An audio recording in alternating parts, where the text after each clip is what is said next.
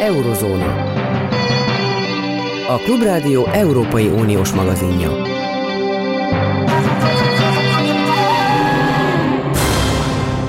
Jó napot kívánok, Zentai Péter vagyok. A miniszterelnök mai rádiós beszédében arról szólt, hogy az Egyesült Államokban idén esedékes időközi választásoknak óriási lesz a jelentősége annak kapcsán, hogy hogyan fog alakulni a világhelyzet Ukrajna-Oroszország háborúja kapcsán, és mint egy ilyen vágyat fejezett ki, hogy ha a republikánusok nyernek, akkor minden megváltozhat. Mondta tehát a miniszterelnök, aki e tekintetben elfogult, hiszen elismeri, hogy a republikánusok oldalán áll. A vendégem most nem először, sokatszor, Nagy Gábor, aki viszont Amerika szakértő, és tényleg nem egy elfogult ember. Szervusz Gábor, mi a te véleményed ennek a választásnak az ilyen Ukrajnával kapcsolatos jelentőségéről? Hát a választásnak valóban az amerikai külpolitikát megfordító jelentősége lehet, de nem kifejezetten Ukrajna tekintetében, hiszen a republikánusok éppen úgy támogatják azt, hogy segítse a nyugat és azon belül az Egyesült Államok Ukrajnát, mint ahogy a demokraták. Tehát abban az értelemben én nem várok változást, hogyha mondjuk a képviselőházban és a szenátusban is megfordul a többség, és republikánusok kerülnek többségbe, akkor valami markáns változás várható az USA-Ukrajna politikájában. Sok minden más tekintetben lehet markáns változás, de szerintem ez a kérdés kétpárti konszenzust, vagy ahhoz közeli helyzetet élvez, vagy egyetértést.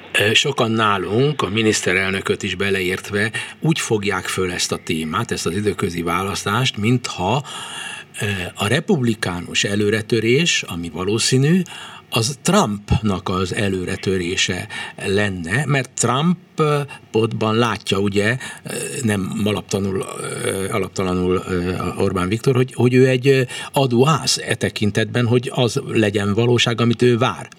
De vajon te szakértőként hogy látod, ez a republikánus előretörés szükségszerűen Trump előretörés lesz? Nagy valószínűséggel igen, mégpedig azért, mert jelenleg a republikánus pártnak egy jelentős és meghatározó része Donald Trumpot támogatja, abban az értelemben, hogy ő legyen a, ha úgy tetszik, stratégia meghatározó leendő elnökjelölt 2024-ben. Tehát ezt úgy is lehet nézni, egyik részről úgy lehet nézni, hogy a republikánus párt az Trump fogjává vált, másrészt pedig úgy is lehet nézni, hogy Trump az a vezető, aki a republikánus pártot szembe tudja vezetni a demokratákkal, mégpedig a siker lehetőségével. Ugyanakkor, mint mindent, ezt is árnyalni kell, mert az Egyesült Államokban ugye alapvetően három táborról beszélünk minden választásnál, mert regisztrálni kell az embereknek magukat, amikor regisztrálják magukat a szavazásra. Ez a demokrata, a republikánus és a független. Ahogy a demokratáknál Biden nagy támogatással bír, úgy még annál nagyobb támogatással bír a republikánusok között Trump.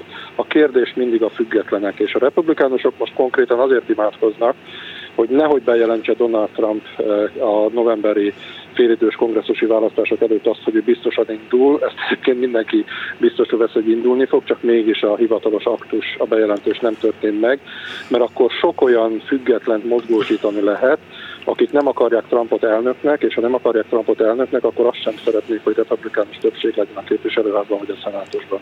Tehát van egy ilyen kockázata is a dolognak. Sok minden a mérlegen van. Uh-huh. Tehát akkor nem teljesen alaptalan, amit mondott a miniszterelnök, mert ugye a republikánus előrenyomulás az egyfajta trumpi előrenyomulás.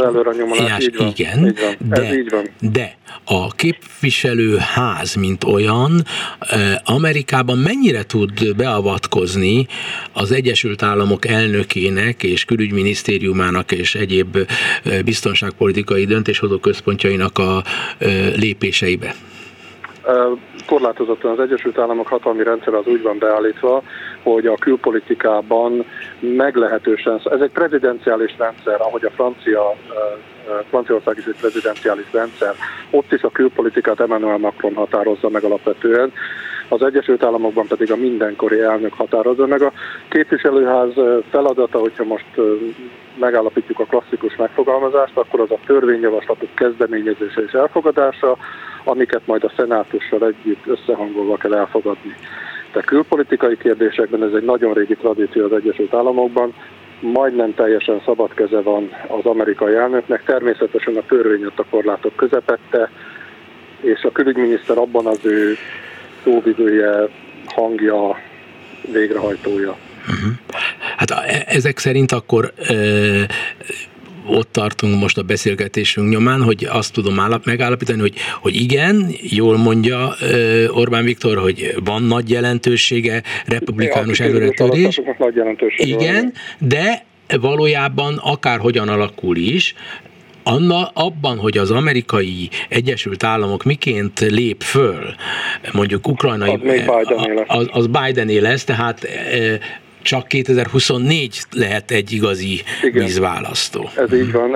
Hát ha emlékezünk arra, hogy amikor Barack Obamának volt az első félidős kongresszusi választása 2010-ben, hát történelmi pofon kapott a képviselőházban Barack Obama, és elnök előtte nem veszített annyi, mármint az elnök pártja nem veszített előtte annyi képviselőt, mint Barack Obama.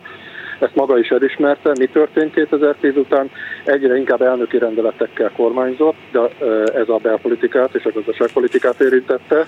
Megteheti, ezért is nevezték a republikánusok imperialisztikus elnöknek Obamát. Ugyanakkor a külpolitika Obama külpolitikája maradt 2010 után egészen 2016-ig. 2017. januárjáig egészen pontosan.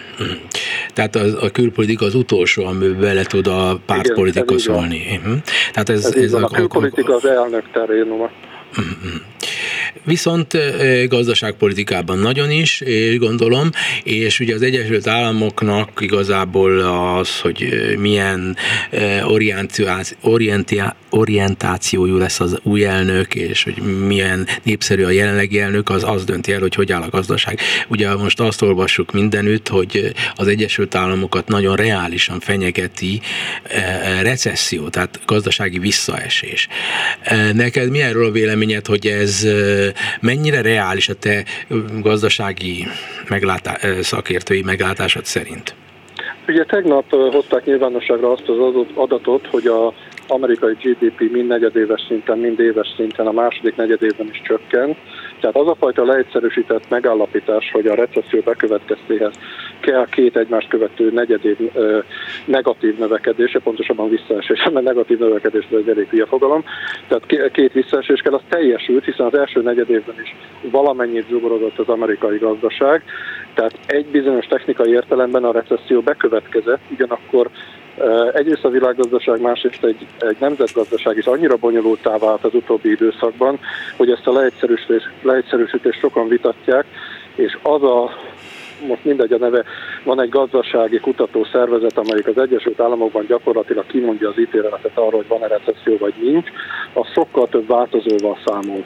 És ő még nem mondta azt, hogy recesszió van, mert azt mondta, hogy nem egyszerűen a GDP csökkenését kell figyelembe venni, hanem figyelembe kell venni a reáljövedelmeket, a lakossági fogyasztást és a munkanélküliséget, márpedig ebből két kategóriában nincs baj, igazi baj az Egyesült Államokban, hiszen a lakossági fogyasztás, ami Amerikában a GDP növekedésének már a 70%-át adja, tehát attól függ, az még ebben a negyed évben is, hogyha jól emlékszem, növekedett 1,6%-kal, és a fél évben, amit most egy leegyszerűsített mutató alapján recessziónak hívunk, 1,6 millióval, ha jól emlékszem, növekedett a foglalkoztatottak száma. Tehát vannak mutatók, amik szerint az Egyesült Államok recesszióban van, ez a GDP, és vannak mutatók, ez a foglalkoztatás és a lakossági fogyasztás, ami szerint nem. Tehát a helyzet összetett, a republikánusok természetesen azt fogják mondani, hogy ez a recesszióban van, és ezt elhibázta a demokrata többségű kongresszus és a demokrata Biden, míg a demokrata Biden már egy nappal előtte azt mondta, mielőtt ez az adat nyilvánosságot látott volna, hogy hát tulajdonképpen Amerikában nincs recesszió. De baj van. De végül is ez az egész egy szavakkal való játék. Van egy közérzete a lakosságnak. Minden politika. Igen. De a jelek szerint a szavaknak a nagyon nagy a jelentőségük, mert ha bejelentik, hogy recesszió, akkor egész másként kelünk föl másnap, mint ha azt mondják, hogy nincs recesszió. Mert ha azt mondják, hogy nincs recesszió, pedig ugyanúgy vagyunk, ahogy az előző 24 meg 48 órában voltunk, akkor jó kedvűen ébrünk, meg is mondták, hogy nincs recesszió. Bemondják, hogy recesszió, akkor másként kelünk föl. Ez pont olyan, mint az inflációs várakozás, tehát hogyha arra várunk, hogy az infláció gyorsul, akkor előbb-utóbb van egyfajta ilyen visszacsatolási ráhatásunk, hogy az infláció tényleg gyorsulni fog. Itt is most arról folyik az Egyesült Államokban a vita, hogy tetőzött-e az infláció, és vissza fog-e valamennyire térni, de hát most hajtott végre éppen a Fed egy meglehetősen nagy kamatemelést, másodikat egymás után, ami azt mutatja, hogy ők még érzik azt a veszélyt, hogy az infláció van, és nem félnek annyira a recesszió veszélytől, hiszen az, hogy most a Fed 0,75% ponttal megemelte az irányadó kamatot, az azt jelenti, hogy ő még mindig nagyobb veszélynek találja az inflációt, mint a recessziót.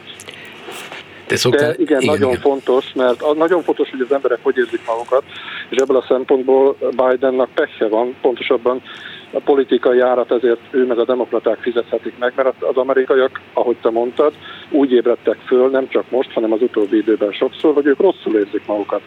Ezért Biden népszerűsége 32-33 ponton van, ami az elnökök ilyen periódusában, tehát szűk két évvel azután, hogy beiktatták őket, amióta elkezdték az 50-es években mérni ezt a mutatót, példátlanul alacsony. Trumpnak nem volt ilyen alacsony, másfél-két év után a mutatója. És nem lehet tudni, hogy ennek mennyi pszichés összetevője van, hiszen ha ránézzünk Trump Bidenre, innen Budapestről is a képeken látjuk, hogy ez egy olyan esendő öreg ember, és ha nem így viselkedne, mint egy esendő öreg ember, pedig látszik rajta az erőlködés, hogy ő nem olyannak akar látszani, és ezzel csak rontja, akkor egész más lenne úgymond a leányzó fekvése. Tehát, hogy mennyire lényegesek szavak, viselkedések, arckifejezések, és ezek átmennek a valóságba. Ne menjünk nagyon sokat vissza, csak ugye azt emlegetik, hogy a mostani 9% fölötti amerikai infláció 4 évtizede a legmagasabb. 4 évtizede az elnököt úgy hívták, hogy Ronald Reagan.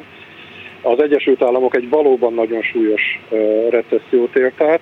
Az Egyesült Államokban egy valóban nagyon magas infláció volt, amit Volker jegybankárnak kellett letörnie. Viszont Ronald Reagan még mindezek közepette és akkora vitalitást és optimizmust tudott sugározni, ez volt 81-82-ben, hogy 84-ben egész egyszerűen lesöpörte a demokrata ellenfelét, és úgy választották újjá. Tehát igen, ebben igazat adok neked, hogy mivel a politika tulajdonképpen egy termék is, most a szó pozitív értelmében beszélek termékként a politikáról, azt a politikát el kell tudni adni, és a politika eladásában, most ha ezt a párhuzamot állítom föl, Reagan sokkal jobb volt, mint Biden. Hát összehasonlíthatatlanul jobb volt, és valóban az a... És nem a politikát minősítettem, csak a... De abszolút, ez világos. Akkor olyan politikai elemzések is láttak napvilágot, hogy ő jól kezeli a válságot, holott a válság volt, ezzel szemben most pedig olyan elemzések látnak nem csekérészben napvilágot, hogy rosszul kezeli, holott ő gyakorlatilag korszerűen kezeli, tehát ha 30 év ő lenne csak, és 20 évvel fiatalabbnak lenne, akkor is ugyanezt kellene csinálnia valószínűleg, de akkor jobban elfogadnák tőle, mint így.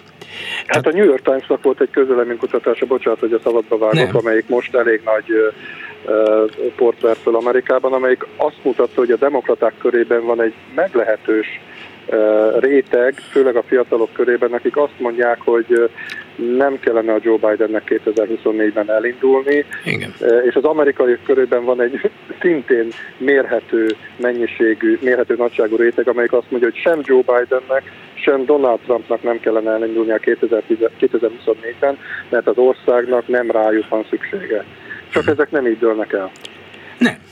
És amiről beszélsz, az rámutat arra, hogy milyen irtózatos jelentősége van a szubjektív elemeknek, annak, hogy hogyan van becsomagolva a kínálati oldal, és hogyan akarja a csomagot látni a keresleti oldal, ugye a közönség, és hogy mi mindenre kell odafigyelni, és a legjobb szándék esetén sem lehet tökéletes, sem a csomagolás, sem az, hogy fölmérik, hogy mit akar a nép, és az a probléma, hogy a népet pedig hihetetlen mértékben lehet manipulálni, tudatosan is, illetőleg nem tudjuk, hogy hogyan reagál dolgokra.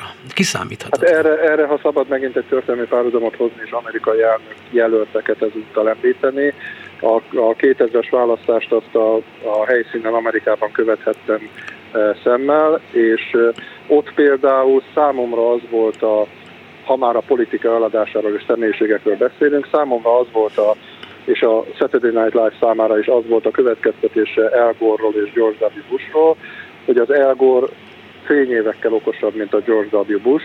8 évig volt alelnök, előtte szenátor volt, sokkal felkészültebb az elnöki posztra, de semmi más nem tud adni az embereknek, mint hogy statisztikai adatokat sorol, baromi okosan, de ez nem megy át. Míg a George W. Bushról azt mondták, hogy ő az a fajta politikus, akivel meg tud színni egy korcsol sört, és megveregeti a hátadat, és hiszel neki, hogy ő tudja, nem tudta, nem úgy nőtt föl, de elhiszed a köré épített iniknek, hogy ő ismeri és érti a problémáidat, és foglalkozni fog vele, és ebből lett az, hogy 2000-ben egy mindenképpen sokkal felkészült, most politikai hovatartozás nélkül mondom, de egy sokkal felkészültebbnek tűnő elnök helyett megválasztottak egy olyan elnököt, aki sokkal inkább megfogható volt a szavazók tömege számára.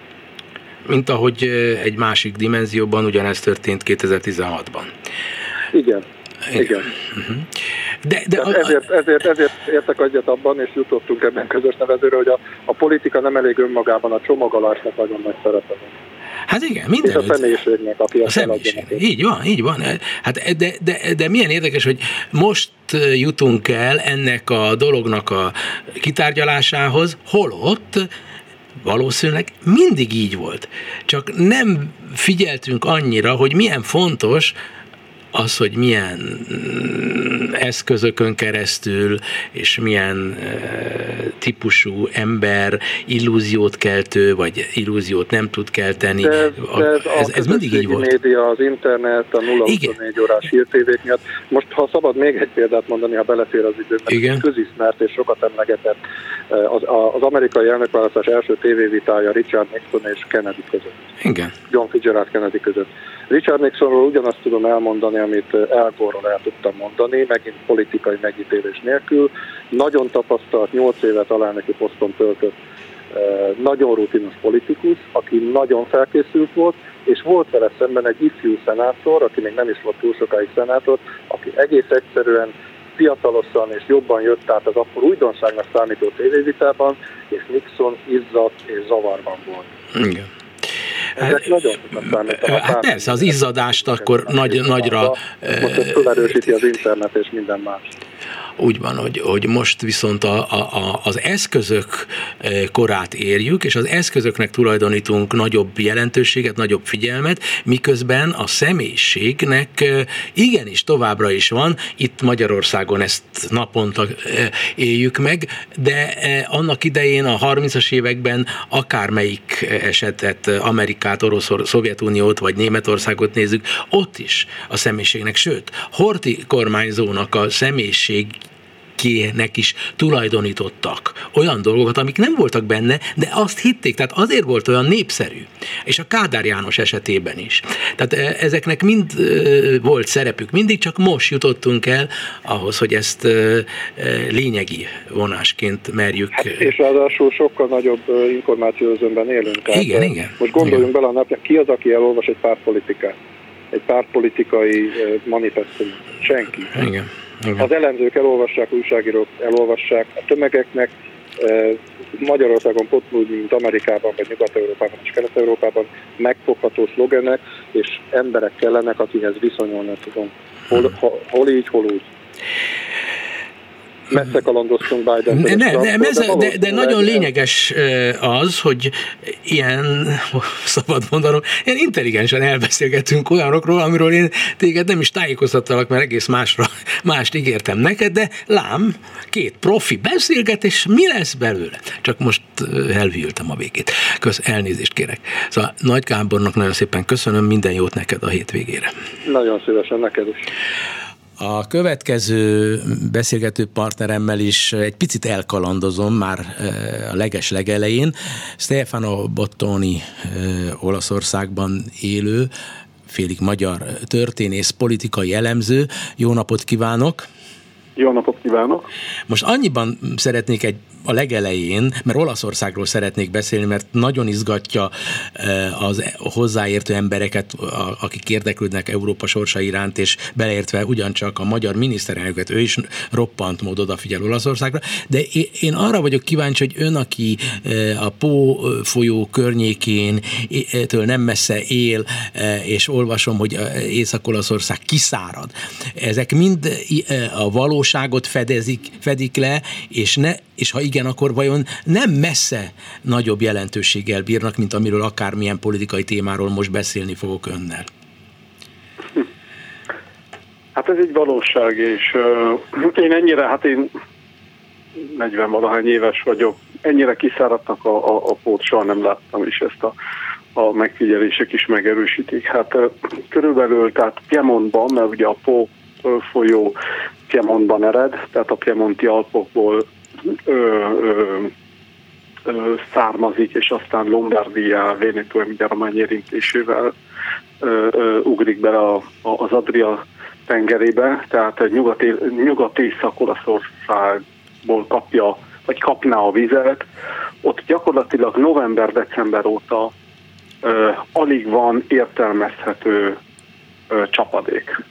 Tehát ez egy abszolút rekord. Tehát télen sem volt, tehát késő ősszel sem volt, télen sem volt, tavasszal sem volt, és most természetesen nyáron sem, és ráadásul ez egy hihetetlenül forró nyár. Tehát vannak olyan városok, ahol már másfél-két hónapja stabilan 34-35-37 fok a csúcshőmérséklet, ami tényleg rekord. Tehát ez a rekordok nyara, és valószínűleg ez sem teljesen véletlen. Olaszország abban hasonlít egyebek között, vagy mi Magyarország annyiban hasonlít Olaszországra, hogy eléggé individualistának látszik a politikai élet is, meg általában a tradicionális hozzáállása a tömegeknek a dolgokhoz, hogy vajon ez a tematika, ez a fölmelegedés tematika befolyásolja egyáltalán azt, hogy most például kormányválság van, vagy hogy egyáltalán a politikai közbeszédnek mennyi része, mert például Németországban tudom 100%-os, hogy nagyon a része. De Olaszországban vajon hogy van? Olaszországban volt ennek része, de most a háború és a gazdasági nehézségek ezt elvitték, ezt a témát. Hát ez az igazság, hogy később irányult ráfigyelem, mint például Németországban, Skandináviában vagy Ausztriában. Ez a figyelem folyamatosan nőtt az utóbbi években, és az erdőtüzek, a vízhiány, a túlmelegedés, ezek nem csak hogy valódi problémák, hanem ezek olyan problémák, amelyeket most már tényleg foglalkoztatják a közpolitikát, de nem hinném, hogy a most kezdődő és nagyon furcsa időpontban kezdődő és nagy rész zajló választási kampányban, mert ugye kevesebb mint 2 hónap múlva szavaznak, vagy szavazunk Olaszországon szeptember 25-én. Nem hiszem, hogy a következő kampányban ez lesz a legfontosabb téma. Ott lesz valószínűleg a 4., 5., 6. helyen, de nem ez lesz a top 3, mert hát egyszerűen a háború, a nagyon-nagyon bizonytalan gazdasági perspektívák, a társadalmi feszültségeket már most uralják a kampányt, és bizonyára minden párt, minden koalíció erre fog szólni. Apropó, most olvasom, a Nemzeti Bank volt egyik vezetője, aki most a kormányfő tanácsadója, Nagy Márton írja, hogy Olaszország miatt olyan súlyos az európai helyzet, és szó szerint azt írja, hogy összeomlás szélére került az euróövezet. Nem először lehetne ilyet mondani, mert mondtak is korábban is, de most az itteni magyar konstellációban fontos, hogy egyáltalán megszólalt Nagy Márton, hosszú heteken keresztül meg se szólalt, de éppen ezt mondja. Ön Olaszországból nézve és ismerve az olasz helyzetet, valóban úgy gondolja, hogy az euróövezet Itália helyzete miatt van összeomló félben? Én néha nagyon szerencsésnek érzem magam, mert az olasz közönségnek magyarázhatom Magyarország összeomlását és a magyar helyzet tarthatatlanságát, és ezen a héten is bőven volt rá alkalmam, több ilyen interjút tudtam, vagy kellett adnom, és Magyarországon pedig az olasz helyzet tarthatatlanságát. Tehát ez olyan dupla öröm, ami állandóan feltölt engem. Stefano, engedje meg, hogy tartsuk izgalomban a hallgatókat, hallgassák meg a híreket a hallgatók, és utána előjön, hogy is van ez az egész a valósággal. Addig figyelemmel várjuk a dolgokat. Eurozóna. Tehát Stefano Bottoni, kérem folytassa. Halló, igen. Akkor kérem folytassa, nyugodtan. Tehát folytatom. A gazdasági paraméterek jobbnak tűnnek, mint 2009-10 környékén, amikor ugye először robbant ki a görög válság, vagy 2015 környékén. Tehát igazán, és a gazdasági, tehát az olasz gazdasági teljesítmény is idén pluszos lesz, miközben az utóbbi 10-12 évben legalább 4-5 év recesszió vagy stagnálást élt át az ország. Azt is mondhatnám, hogy az energiatéren például sokkal jobban halad a diversifikálás, tehát akár az orosz gáztól való leválás, mint például Németországban.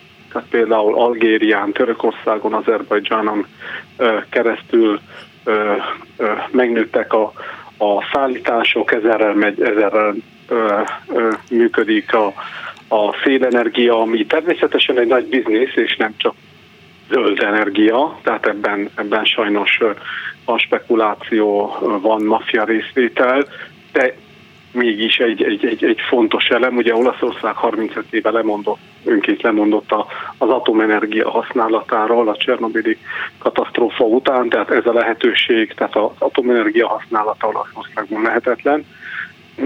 Tehát amit importál atomenergiából, azt a Franciaországból importálja, tehát ilyen téren más kellett kitalálni, de például a szélenergia és a napenergiát, a napelemeket nagyon intenzíven és egyre inkább használják, és az állam is nagyon sokat fektetett ebbe, és támogatta is az állampolgárokat. Akkor egyáltalán igaz az, hogy a kormányválságot gazdasági, pénzügyi okok váltották ki? Mert ezt mondja Nagy Márton. Hát Nagy Márton egy nagyon okos ember, de szerintem mindenki beszélne arról, amit jobban ismer. Szóval mi a valóság? Szóval ez egy belpolitikai játszma. Egyesek szerint azért pont a La Stampa és a La Repubblica a napokban hoztak elég frappáns és finom cikkeket arról, hogy azért a római orosz nagykövetségnek igenis, hogy volt köze ahhoz, hogy megkörnyékeztek, és nem is volt nehéz, nagyon könnyen hagyták magukat megkörnyékezti embereket az Északi Ligából, hogy kapcsolják le gyakorlatilag a Draghi kormányt. Ugye a Draghi kormány egy nagyon képlékeny és nagyon széles koalíción állt, ahol a Demokrata Párt, az Ötcsillagos Mozgalom, a Forza Italia, tehát a Berlusconi féle párt és az Északi Liga is benne volt. Tehát majdnem mindenki, kivéve a Giorgia Meloni vezette olasz testvérek. Tehát lehetett tudni, hogy ez a koalíció azért hát nem egy ideológiailag nem teljesen acélos, de mindenki azt gondolta, még néhány hónapja, hogy azért természetes lenne, ha ez a koalíció kihúzná 2023 márciusáig, akkor lesznek, vagy lettek volna a választások, ez még egy fél év, tehát miért ne? De itt valakinek, vagy valakiknek, és ugye ilyenkor a fideszes válasz mindig az lenne, hogy tudjuk kik, valakiknek nagyon fontos lett, hogy a Draghi kormány minél korábban megbukjon. És megbukott egy furcsa módon, mert ugye meg lett volna többsége, de mivel önként visszavonult az egyik legfontosabb alkotópárt, ugye az Ötcsillagos Mozgalom, Draghi úgy érezte, hogy hátba szúrták, megszűnt az a nagyon széles bizalom, amit ő kért, mert ő egy nemzeti egységkormányt vezetett, legalább így képzelte, és azt mondta, hogy ilyen feltételek mellett ő nem hajlandó kormányozni. És aztán szépen kifarolta az Északi Liga is, és gyakorlatilag a kormány. Hát valódi támogatók nélkül maradt, és a köztársasági elnöknek is, hát aki szerette volna Draghit ott tartani, tehát mindent próbálta kapacitálni arra, hogy más feltételek, más többség mellett tovább vállalja, nem sikerült, és hát nem maradt más, mint kiírni az új választásokat még szeptember 25-én. Tehát röviden ennyi a történet. Nyilvánvalóan a gazdasági kilátások, mivel egész Európában nem jó, és az energiaárak növekedése mindenkit aggaszt, és mindenkit nyomaszt. Tehát azért Olaszországban is 60-70%-kal nőttek az úgynevezett rezsiköltségek. Tehát ez egy égető probléma, tehát itt senki nem tagadja, hogy itt vannak problémák, de ugye azonnal Olaszország halálát vizionálni, ez egy olyan spengleriánus gyakorlat, amit lehet folytatni, de valószínűleg nem célszerű. A másik az, hogy szerintem főleg ebben a pillanatban Magyarországon szerintem mindenki söpörjön a saját hazatáján, és akkor ez talán egy jó gyakorlat lehet. Azért söpörnek más tájékán, hogy ne kelljen itthon söprögetni, és azt mondhassák. De ezt én a hallgatóknak mondom.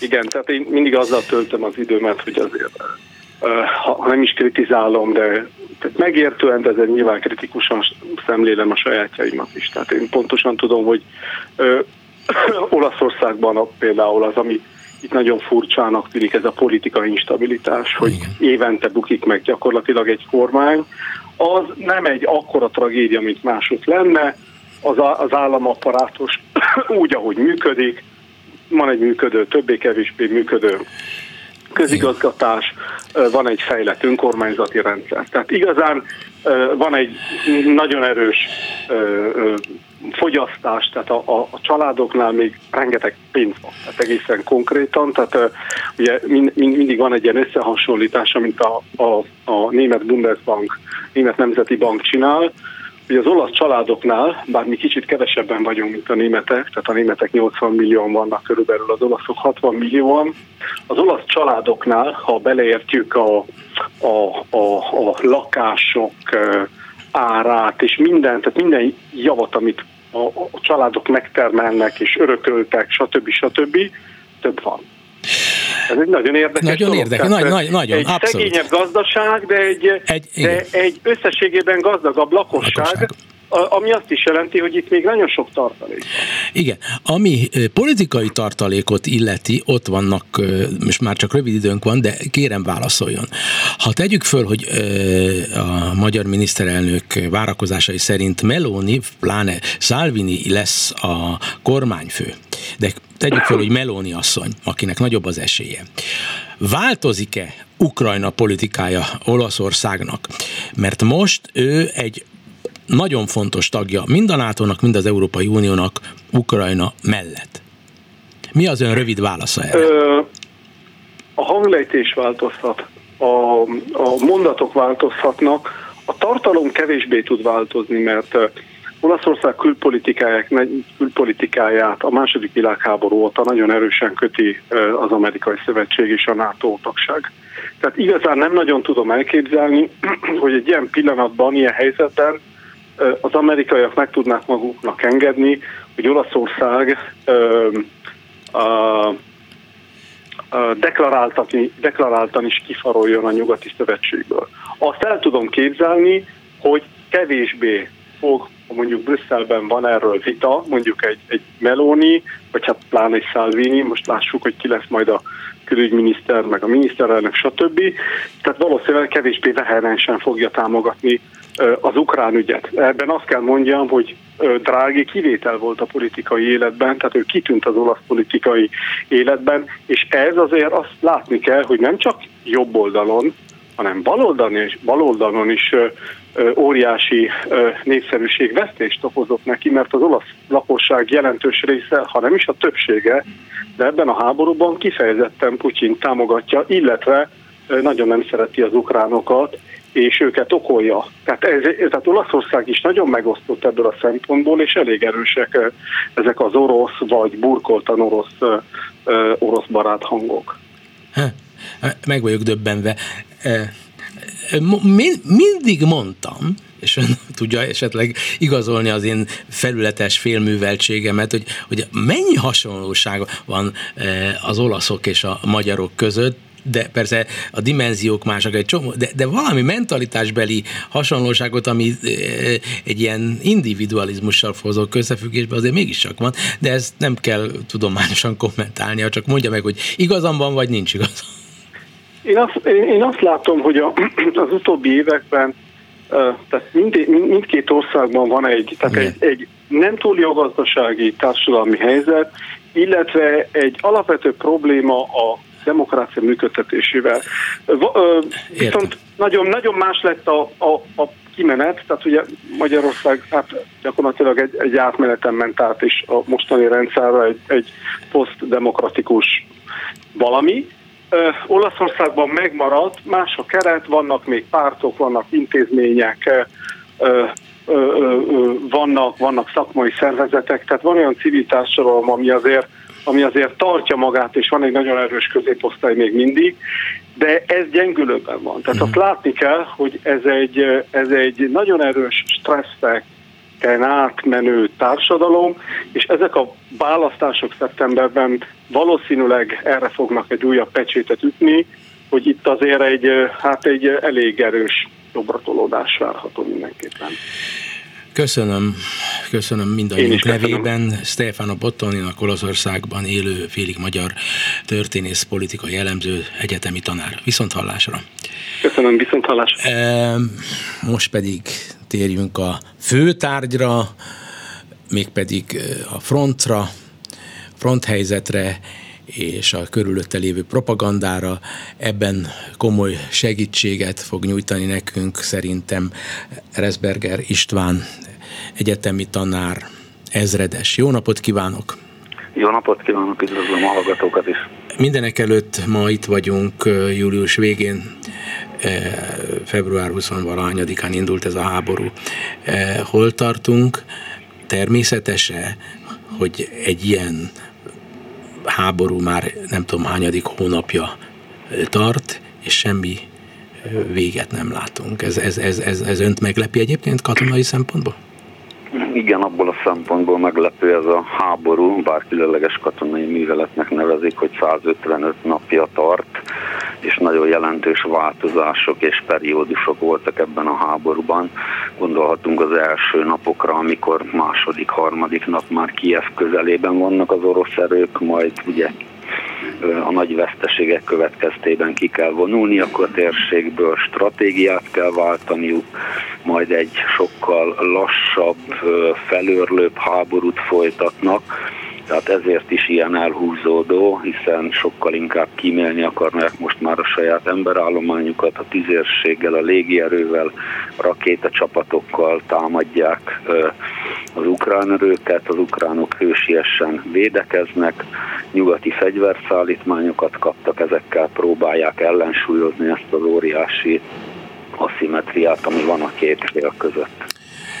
Megint idézem, a miniszterelnököt ma is megerősítette Orbán Viktor, hogy gyakorlatilag leegyszerűsítve mondom, ha ránézünk a térképre, ránézünk a valóságra, nem tud vereséget szenvedni Oroszország, és a nyugat hülyek, nem úgy mondja, csak én fordítom így, elnézést, hogy nem érti ezt meg, hogy kár a gőzért.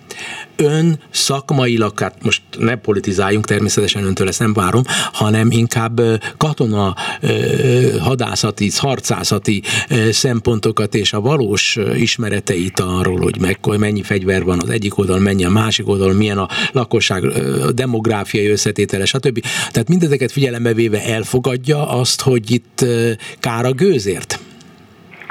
Azt nem mondanám, hogy kár a gőzért, hiszen egy fiatal államról van szó, aki a saját szuverenitásáért küzd, de sajnos a katonai, hadműveleti, harcászati, hadászati részen sokszor azt mondjuk, hogy ez sajnos nem is matematika, hanem egyszerű számtannal meg lehet ezt oldani.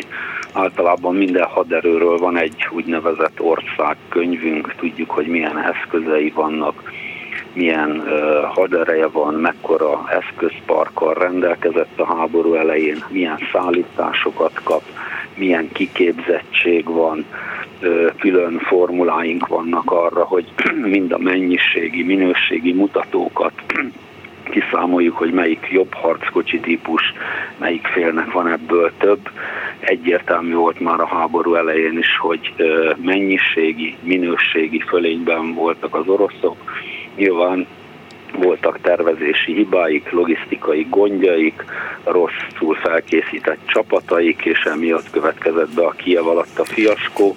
Onnantól viszont, hogy rövidebbre vették az arcvonalat, most egy körülbelül 450-500 kilométeres arcvonalon folytatják a támadásukat, így megjósolható volt, hogy ha lépésről lépésre és egy elfogadható orosz vesztességgel, amivel sajnos sokan nem kalkulálnak nyugaton, hogy az egy elfogadott dolog, hogy néha jelentős veszteségekkel, de teret fognak nyerni az orosz támadások.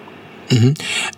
Ön tehát nem nagyon hisz azoknak az ukrán és nyugati nyilatkozatoknak, általában ilyenkor mindig a brit hírszerzést szokták elsősorban emlegetni, meg aztán az amerikaiak is, hogy ezeknek van nem csupán propaganda, hanem valóság alapjuk, hogy tudnélik azt mondják, hogy az oroszok mindent egybevetve, sok olyan területet, amit ön most nem említett, nincsenek előnyben, és igenis reális, hogy végül is váratlanul mégiscsak ők fognak kifáradni, annál is inkább, mert látszik az ő propagandájukban, hogy újra és újra azt mondják, hogy ha feloldjátok az szankciókat, akkor engedünk ezt és azt. Aki nagyon magabiztos, az miért akar olyanról tárgyalni, hogy oldjátok fel a szankciókat, hiszen mindig azt mondja, hogy nekünk a szankciók úgy semmit sem jelentenek. Hát azért a szankcióknak nyilván lesz hatásuk, csak ugye abban minden szakértő egyetért, hogy nem azonnali hatásúak azok a szankciók, amit Oroszország ellen bevezettek.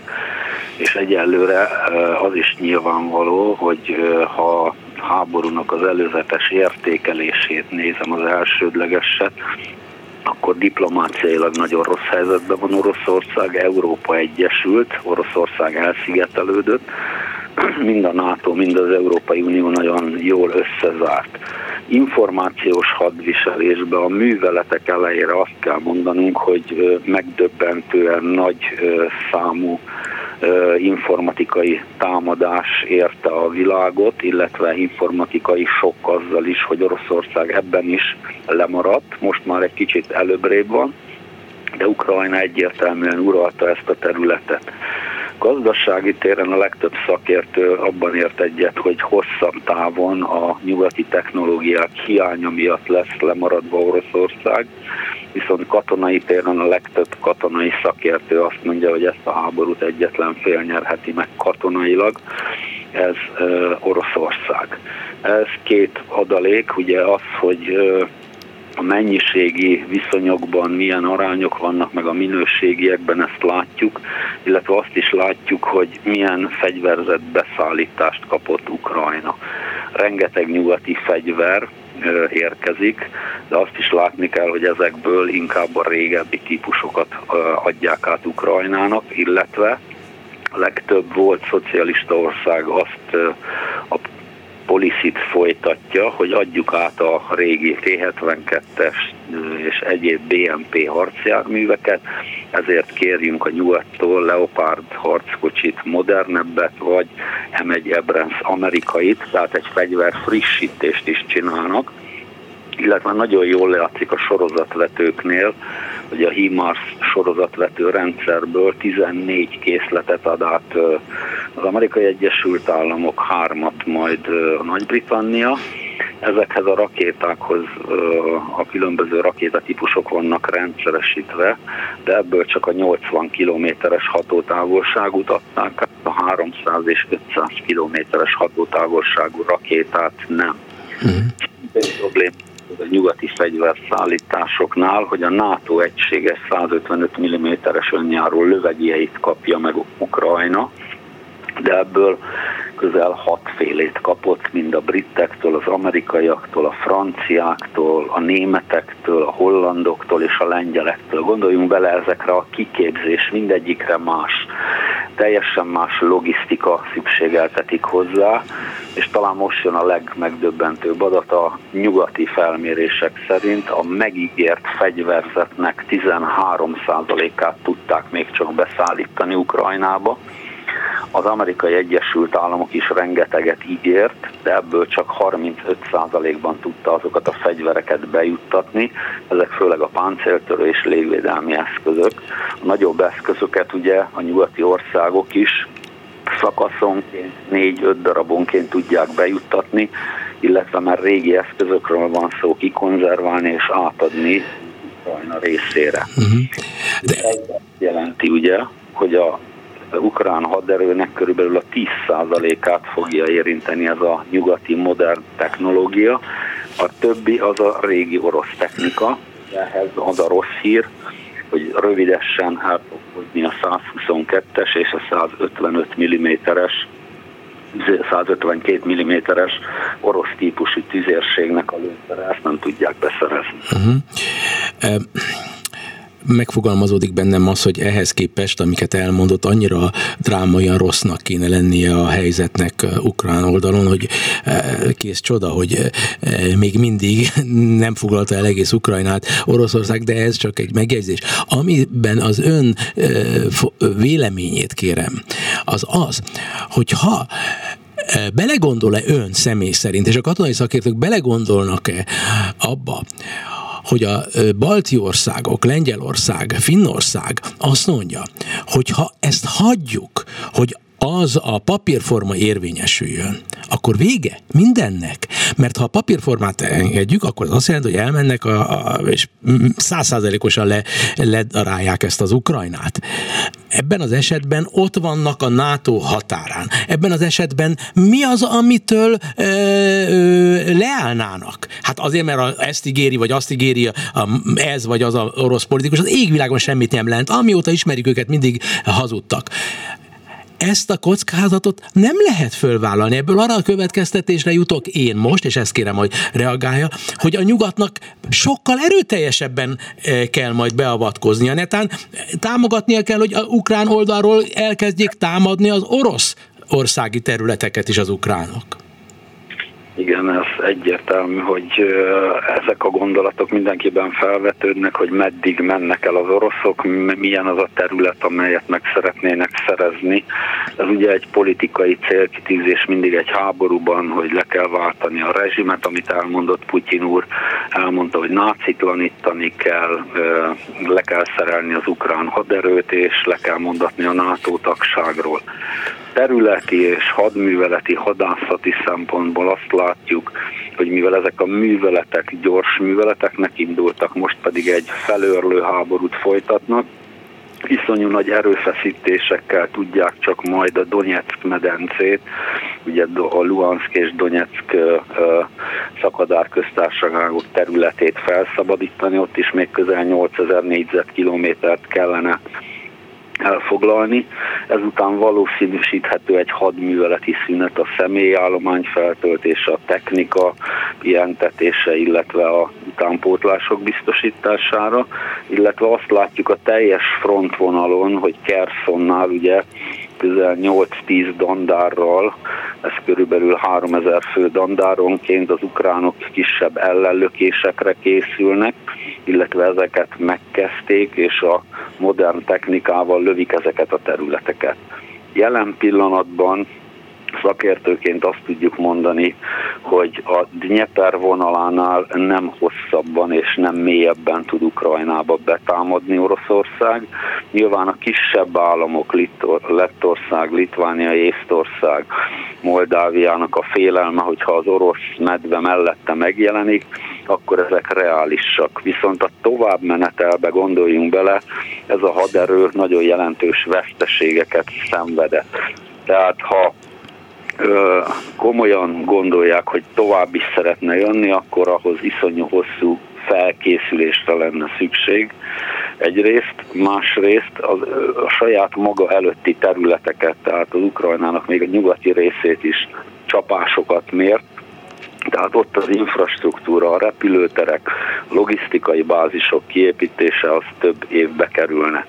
Tehát jelen pillanatban úgy ítélhető meg, hogy ez nem terjed tovább, és valahol egy kicsit Ukrajna részéről meg azt látjuk, hogy kap annyi fegyverzetet, hogy ne veszítsen teljesen, de annyit nem kap sosem, hogy győzzön, illetve főleg a nyugati, nagyon modern technológiákat, Patriot légvédelmi rakétákat, szimulációs rendszereket nem szeretnének átadni a nyugati országok, nehogy orosz kézre kerüljön.